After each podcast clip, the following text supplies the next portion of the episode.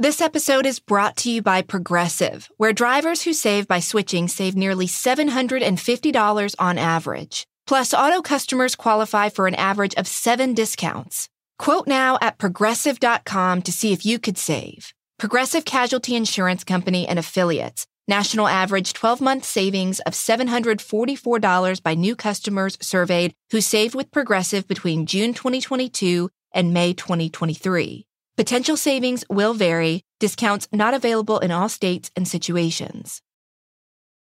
The living room is where you make some of life's most beautiful memories, but your sofa shouldn't be the one remembering them. The new life resistant high performance furniture from Ashley Store is designed to withstand all the spills, slip ups, and muddy paws that come with the best parts of life. Ashley Store's high performance sofas and recliners are soft, comfortable, and easy to clean for more mess and less stress. Shop the life resistant high performance furniture in store or online at ashley.com. Ashley, for the love of home. Hi, park enthusiasts. I'm your host, Delia D'Ambra, and this episode is the second of two we decided to give you guys on the same day. This case and the one you heard before are still both unsolved, and despite happening in two very different places at two very different times, they have a lot of similarities. This episode takes place in the Chiricahua National Parkland in Arizona. To help me tell the story of what happened to National Park Service Ranger Paul Fugate, who was working there in January 1980, I enlisted the help of his wife Dodie. I asked Dodie to join me for this episode because her husband's case is the longest running missing persons case in the state and one of the oldest open cases for a missing staff member in National Park Service history. After exchanging emails and phone calls for a few weeks, we decided the best way to give you guys all the information I could was to include Dodie's interview in this episode. So are you ready? Because this is Park Predators.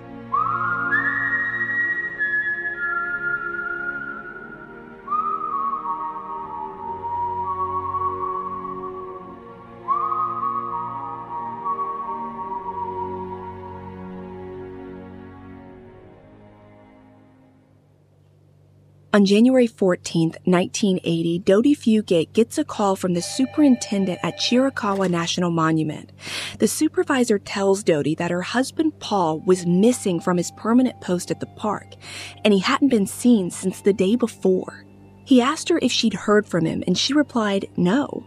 Paul was on a 10 day stretch of being stationed at the park before he was supposed to return home to Tucson, where Dodie and him lived. They lived 110 miles away from the park. The superintendent tells Dodie to stay put in Tucson and wait there to see if Paul returns. Meanwhile, he would call the police and get a search underway, and then he hangs up the phone. I just stood there uh, by the telephone, sort of staring at the wall, thinking, what on the earth had just happened?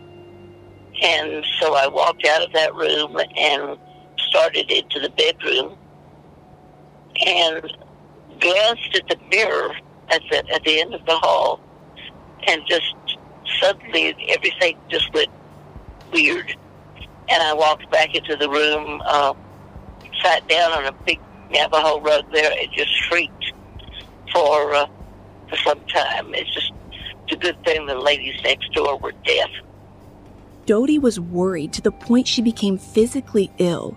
She knew her husband. They'd been married 15 years, and this was not like him. I could not imagine what could have happened to to Paul, uh, and and somehow I just knew that this was not good. If Paul was on the park, it, we were going to have a terrible time finding him because the place is such a jumble of rocks Two days pass after she gets that phone call from the superintendent, and by Wednesday, July 16th, she's called the park superintendent back and she's telling him she's driving to Chiricahua National Monument. She's going to help in the search for her husband. She couldn't take sitting around and waiting by the phone any longer. When she arrives to the park, she meets with the investigators from Cochise County Sheriff's Office and the National Park Service.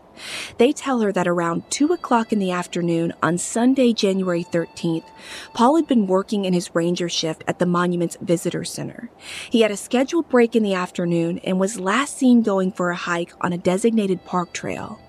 According to the New York Times, Paul was headed out to check on trails leading to Faraway Ranch, which was a 400 acre parcel of land that had been recently acquired by the monument grounds. Paul left instructions with a seasonal employee at the visitor center who was the only other person working there that day. He said if he didn't return by 4:30 in the afternoon to start closing up the facility without him. After that, Paul reportedly just vanished. Detectives tell Doty that her husband was last seen wearing his ranger uniform. It had the NPS logo with that trademark arrowhead patch on the upper shirt sleeve.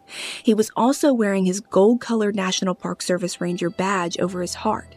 That would have been on the left breast pocket of his shirt.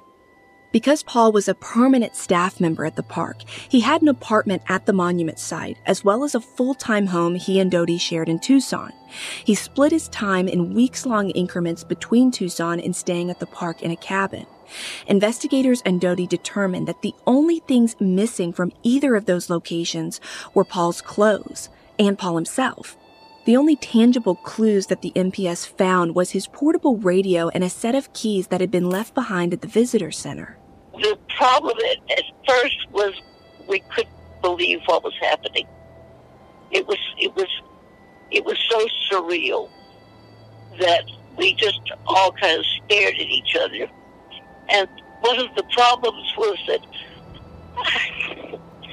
Paul was not the kind of a person that this sort of thing would happen to.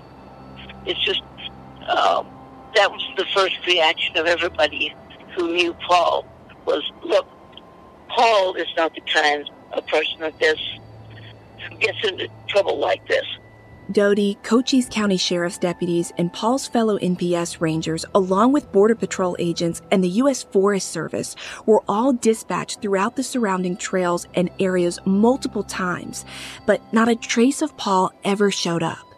They searched this parkland so extensively that they even stumbled upon some undiscovered caverns and artifacts while looking for him. Some of those guys came down uh, fingertip to fingertip on ropes at one point uh, in, in, in some of the, the rougher areas, uh, and uh, they were good. I'll tell you, they just they just took everything apart, but they could not find him. And I think the main thing there is that Was not on the park. Now, this search in Chiricahua was not easy. The park itself is over 12,000 acres, and the terrain in that part of Arizona has a lot of canyons and steep sided gullies known as arroyos and narrow winding river gorges known as barrancas. Search teams utilized dogs and helicopters to aid the rangers in this massive search. Investigators with the NPS quickly suspected foul play might be involved because if Paul had become lost or fallen while hiking, he would have had the proper training to know how to signal for help or find his way to a nearby populated area. It's not uncommon for a ranger to be on solo patrol in a remote area like Chiricahua. If he or she fails to return to their post or check in, the incident is usually resolved quickly. National Park Service search and rescue protocols fall into place, and it's the assumption typically that a ranger who's lost or stranded, or even possibly injured, can be rescued. Even in cases where rangers were found to have died or were attacked by animals or fell to their death, their remains are usually found within a few days, weeks, and months. There have been a very small number of cases where remains were located years after a ranger disappeared. So authorities believed, based on a number of circumstances in Paul's case, that he truly was missing and that something bad had happened to him. The fact that they weren't finding any trace of him within the park grounds was not a good sign. Doty came to this same conclusion and began asking authorities to widen their search and canvass towns outside of Chiricahua Monument, but she got pushback. Superintendent at the park would, would not really pay a lot of attention or or was not interested in looking for Paul off of his part. The NPS took the stance that they felt certain the key to finding Paul was inside of the park. Doty says they didn't want to stop searching there until the superintendent felt positive Paul wasn't just lost. This decision would soon be clouded in doubt, though, when an eyewitness comes forward with a story that would change the entire course of this investigation.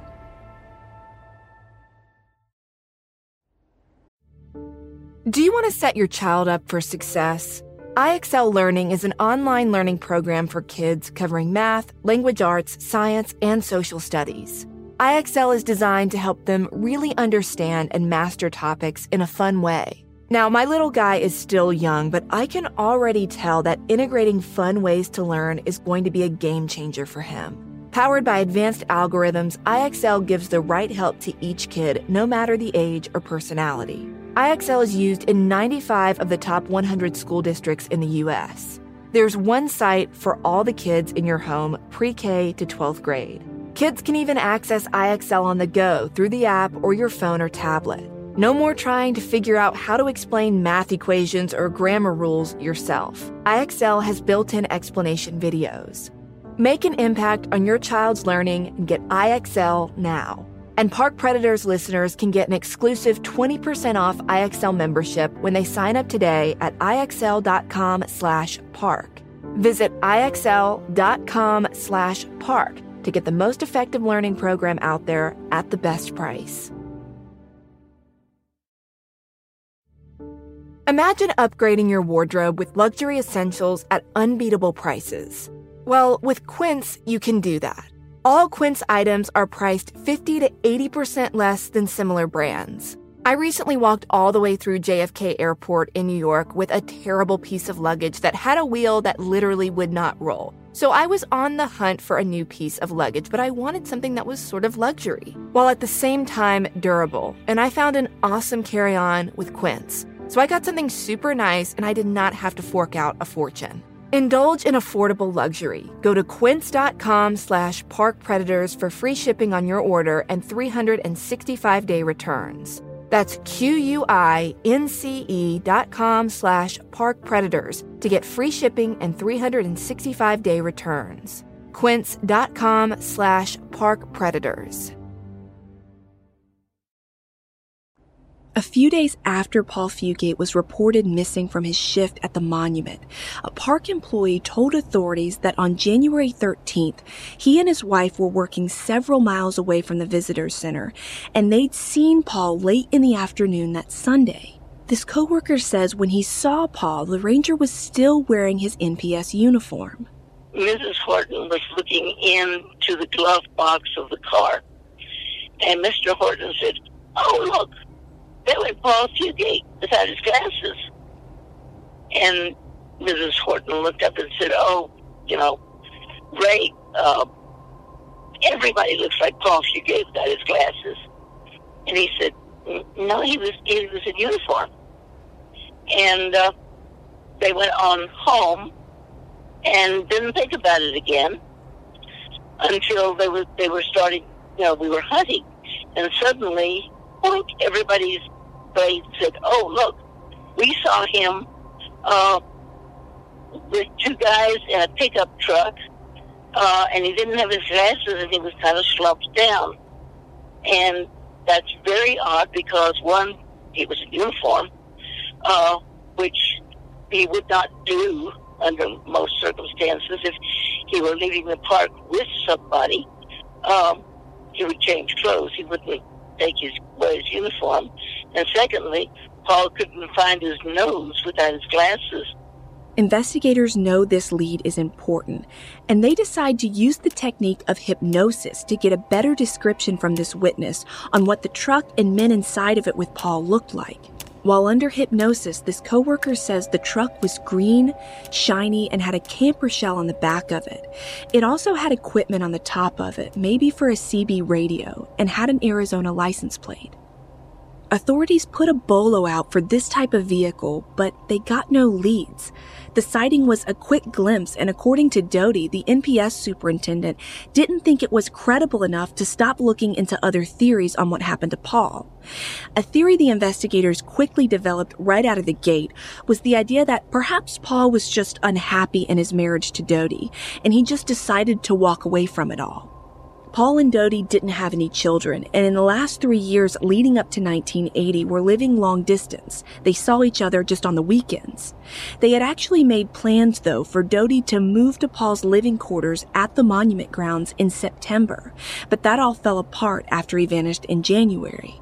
Did you feel that the Park Service believed that Paul just abandoned his marriage and abandoned you and abandoned his job? I think the Park Service hoped that was the case. Uh, it would have been the, the, the, the simplest, easiest thing for the Park Service if that was the case. The trouble with that would be why? It was a question the NPS couldn't answer looking at the evidence. Clues at the scene that didn't support this idea Paul just walked away from his life were that he left his wallet behind for one thing, and it had several hundred dollars in it. His ID was also left behind, his credit cards, checks, and other personal items that Doty says meant a lot to him. For example, Paul had a very large antique gun collection, thousands of dollars worth of photography equipment, a telescope, and an antique car he was restoring by himself. It made no sense that he would abandon all of this and his wife just to take off into the mountains. Despite all of this evidence staring the NPS in the face, they stood by the argument that Paul had just walked away. They said they had proof of this because Paul had a secret only a few people knew about. Paul had a lover, he had begun a relationship with another woman while living in his apartment inside of the park. An investigative report later released by the NPS stated that Paul's lover was a young woman who was a former Park Service employee, and their affair began just prior to 1980.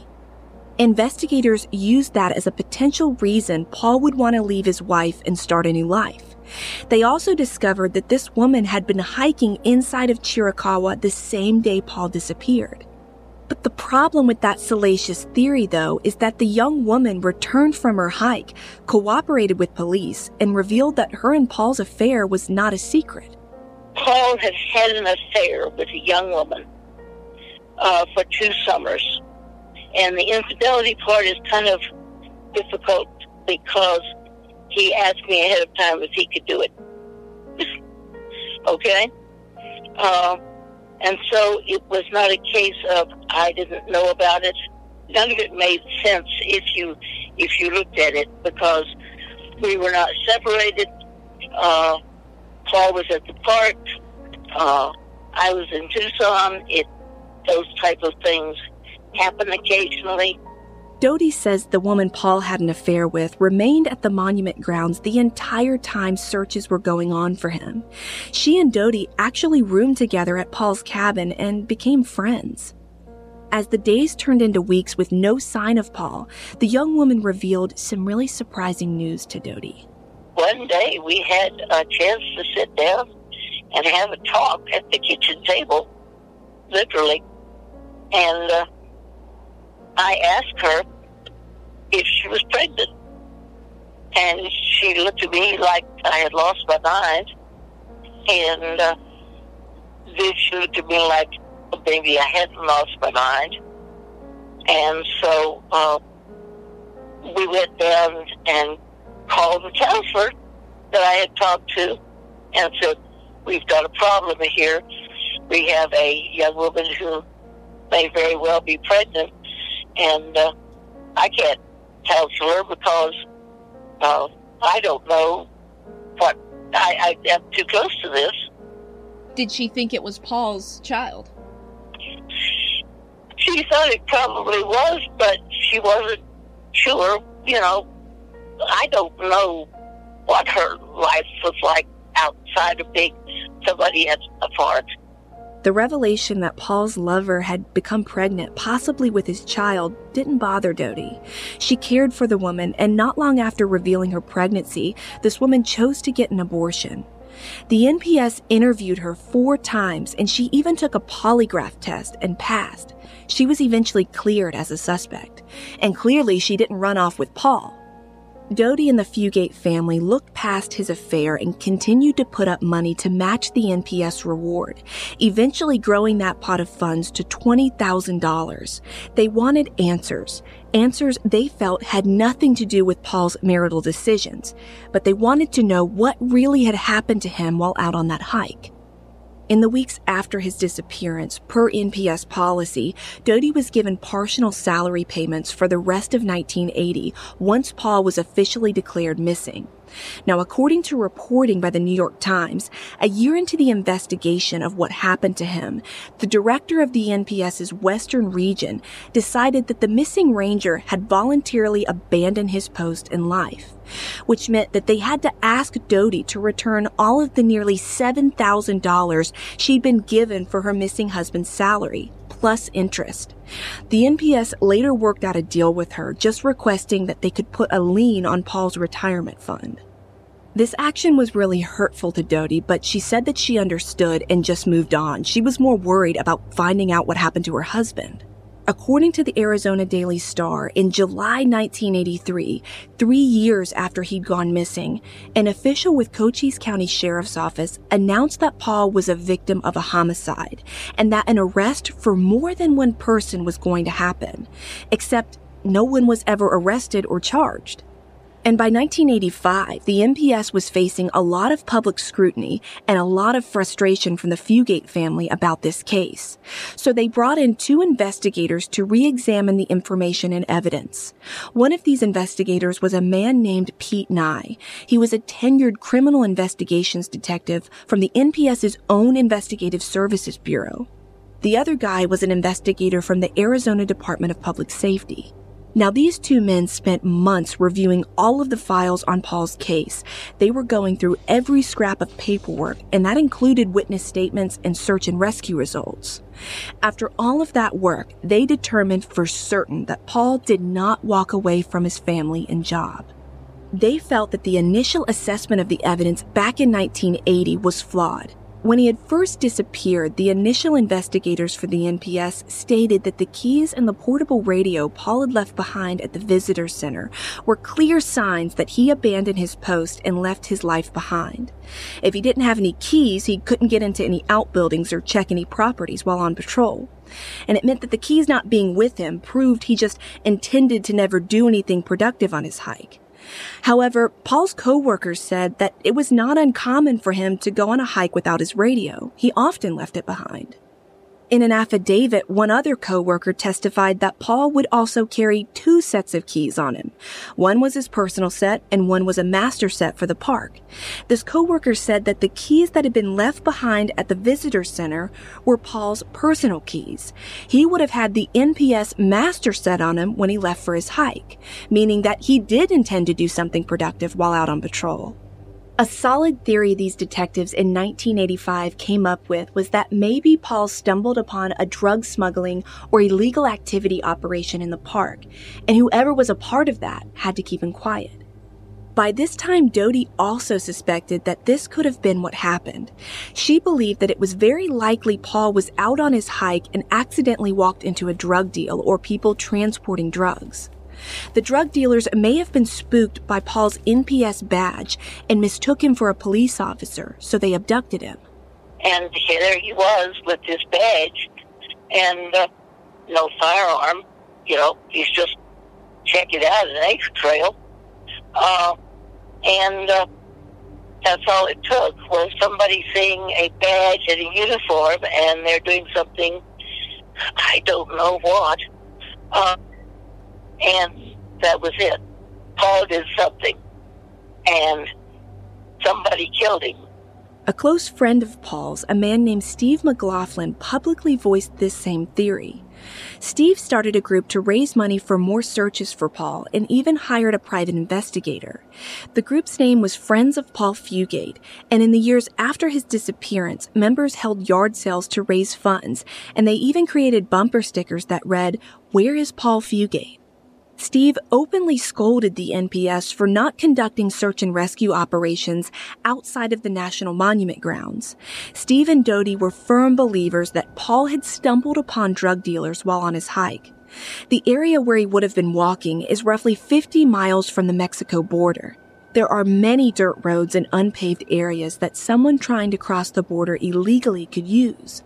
At the time, Doty says these trails had a history of being used for drug deals, drug smuggling, and other illegal activity. Law enforcement in Arizona were aware of that, but still, the authorities didn't feel that they had enough evidence to prove that Paul had been abducted and murdered. They worry about bears and people coming across the border with everything, you know, uh, you don't have to think about drugs, though. At that point, that's probably what was happening. But everything goes back and forth across that border. It always has. Do you think if Paul was transported out of the park, either alive or dead, do you think he was taken further into the United States or potentially over the border? I don't think they went over the border. I think that uh, these guys more or less panicked. And uh, from there, I don't know. Uh, I think that they killed somebody and really, after that, said to themselves, "Oh God, what are we going to do? We've, we've killed a a federal officer." On top of that, there was also again that testimony from Paul's colleague, the Hortons, who had seen him riding with two men in the pickup truck leaving the park. NPS investigators always questioned that story because they weren't sure if the eyewitness could be positive about what he saw. They doubted the story because the witness was driving by the vehicle going 50 miles per hour or more, and the sighting wasn't as credible due to the speed of the vehicles and the witness only catching a glimpse of Paul. Steve and Doty, though, wanted the FBI to come in and reevaluate everything around Paul's disappearance, but that never happened. The FBI said in 1981 that after reviewing the case and circumstances, they didn't feel there was reason enough for them to have jurisdiction. Every few years, the FBI would be asked again and again to help on the case, but each time the answer was no. The FBI just stated there was no evidence of foul play, and they refused to conduct any investigation or interviews related to the case.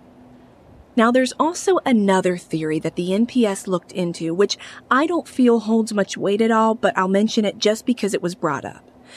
Paul was known throughout his career with NPS to be a bit of a button pusher in terms of how he didn't like conforming to NPS's grooming standards.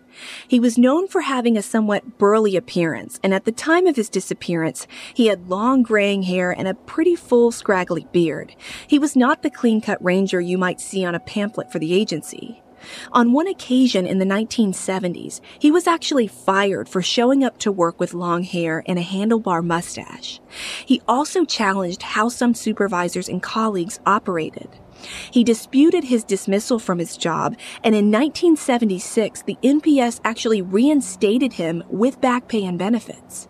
Paul had been fired by the Park Service earlier, mainly because he had blowing the whistle on some people that didn't like it very much. I'm sure that those people were not happy that Paul got his job back. Uh, and uh, so when Paul disappeared, it seemed to them a good time for those particular people to just take the low road and find some way that, that the whole thing was Paul's fault. And blaming being the victim is a very common thing. Because Paul was already noted by the NPS as being somewhat of a rebel, they argued that maybe he just decided to leave his employer because they were too conservative for him.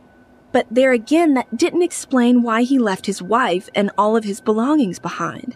If you're gonna quit your job, that's one thing. If you're gonna quit life, that's very different. By January 1985, the second review of Paul's case had wrapped up, and a 63 page deposition from a Cochise County Sheriff's detective was filed in federal court. This deposition documented the lengths the missing persons investigation had gone to to find Paul. The details in this detective's testimony would reveal just how close authorities were to finally getting some answers. Back when you were in school, what was the most difficult thing about learning a new language? Was it the instructor? Was it your own attention span? Was it getting the accent right? For me, I'll be honest, it was all of those things. Well, with Rosetta Stone, all of that is in the past. Rosetta Stone is the most trusted language learning program. It's available on desktop or can be used on an app or on your phone or tablet. Rosetta Stone has been the trusted expert for 30 years with millions of users and 25 languages that are offered. It immerses you in many ways. With its intuitive process, you can pick up any language naturally. First with words, then phrases, then full blown sentences. And my personal favorite part is the true accent feature, where you get feedback on how well you're pronouncing words. It's like having a personal trainer for your accent. As I've been trying to brush up on my French and learn Italian this past year, this feature has been a game changer. So, what are you waiting for? Don't put off learning that language. There's no better time than right now to get started. For a very limited time, Park Predators listeners can get Rosetta Stone's lifetime membership for 50% off. Visit rosettastone.com slash park. That's 50% off unlimited access to 25 language courses for the rest of your life. Redeem your 50% off at rosettastone.com slash park today. As a Park Predators listener, you know the world can be a dangerous and unpredictable place. With every case, we've learned one thing. Your best line of defense is your vigilance and preparation, whether you're at home or away on a trip. That's why you should invest in SimpliSafe Home Security today. SimpliSafe wraps your whole home in protection with sensors to detect break ins, fires, floods, and more. I can't even begin to tell you guys how much peace of mind our indoor and outdoor cameras have brought me and my husband over the years. We recently were out of town and we just got this feeling that we wanted to check on our house. You know, that feeling that maybe you get on a trail somewhere in the middle of nowhere and you want to know, hey, what's going on? So we looked at our indoor SimpliSafe camera and everything just felt so much better. We could see that actually nothing was wrong, but at least we had that peace of mind. And for as long as I've been partnering with SimpliSafe, I've told you that it has given me and many of my listeners real peace of mind, and I want you to have it too. Get 20% off any new SimpliSafe system when you sign up for Fast Protect monitoring. Just visit simplisafe.com slash parks. That's simplisafe.com slash parks. There's no safe like SimpliSafe.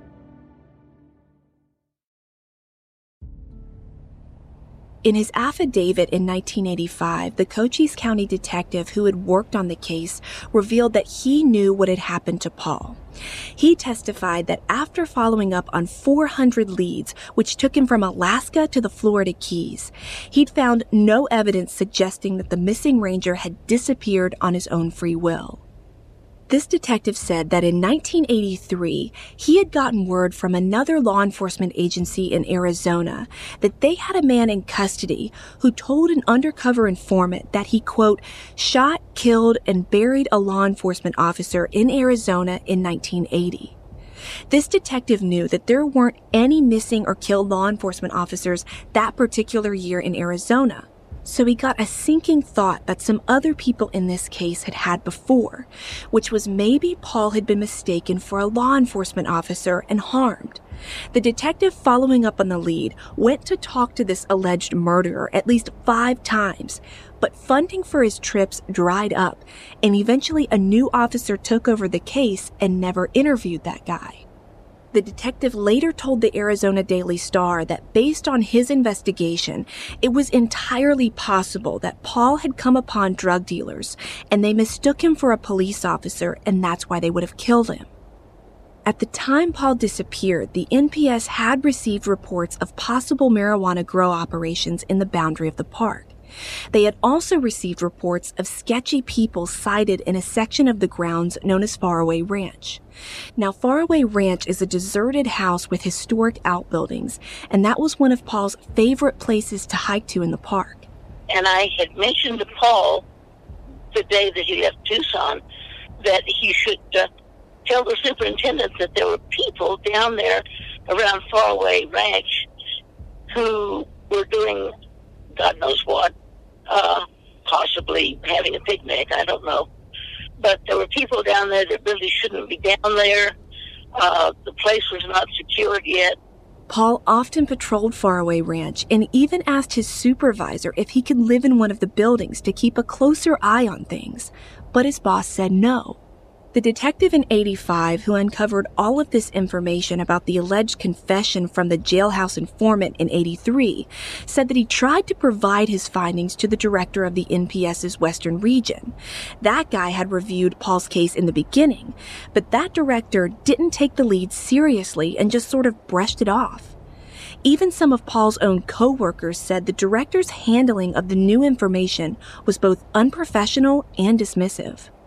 And the years just rolled on. The National Park Service refused to officially declare Paul deceased, and the Cochise County Sheriff's Office said they believed he was dead, but the NPS was the agency that made that final ruling. It wasn't until 1988 that Paul was finally legally declared dead. He was the oldest of six children, and Doty says his mother died without ever finding out where her son's body was or what really happened to him. The fact that I cannot find Paul's body is very difficult for me and for his family. I have great hopes that we might be able to find his body. I, I've reached the stage where I do not care if whoever killed him is ever arrested for it. I I just want my husband back, so to speak, so we can give him a decent burial. All of us, his brothers and sisters and I, and, and all of his friends can have some sort of closure about where he is Doty now lives in New Mexico, and even in her old age, she says she often returns to Chiricahua to search for Paul. She believes his remains may still be hidden somewhere in the park or the surrounding mountains. In 2010, she held a 30 year anniversary vigil for him at the monument, and there they dedicated a memorial plaque in his honor. They also planted an apple tree. Now, this apple tree was significant because during his time at his post, Paul had befriended a small pig to which he fed apples. It sort of became his park pet, and the two would often be seen walking near faraway ranch together. In August 2018, the cold case got a little bit of new life when the Arizona Star reported that two human bone fragments were found in a remote area in the Coronado National Forest, which is in the Chiricahua Mountains. A spokeswoman for the Cochise County Sheriff's Office wouldn't say at the time who the bones belonged to or even what kind of bones they were, but a larger search got underway to comb that area for more clues and skeletal remains. They announced later that day that the sheriff's department didn't find any more bones and that the discovery of the bone fragments didn't indicate any link to Paul Fugate's case. It seemed like a letdown, but thankfully the case didn't completely stall out there. A few months later, in December 2018, medical examiners in Tucson began testing the bones that had been found. They were trying to pull a DNA profile from them. This team of scientists was tasked with finding out who the bones belonged to. Pulling a DNA profile and comparing it to Paul would be the only way to know for certain if the bones belonged to him or not. The fragments went to the University of North Texas in Fort Worth, where the Center for Human Identification is. They worked closely with the National Missing and Unidentified Person Database, which is overseen by the United States Department of Justice. Once they isolated a DNA profile, according to Doty, it wasn't a match for Paul. I had talked to the, sheriff's department up there, and uh, some of my friends who are in forensics and the bones that they found were of a young woman who had wandered off at Rustler Park and died recently. They were not bones from somebody who had been dead for 40 years. Right around the time all of this testing was going on and the bones were discovered, the National Park Service announced that their investigators were renewing interest in Paul's case, and the agency tripled the existing reward for information to $60,000. This announcement from the NPS came after rangers said they had new information which was prompting them to join forces yet again with the Cochise County Sheriff. They wanted to renew a request for the public's help in solving this 40 year old mystery. But what will happen next in this case? And the answer to if Paul Fugate's life came to an end because of an unforeseen encounter with the drug underworld may never be known. It's a mystery as jumbled as the rocks and the mountains of Chiricahua.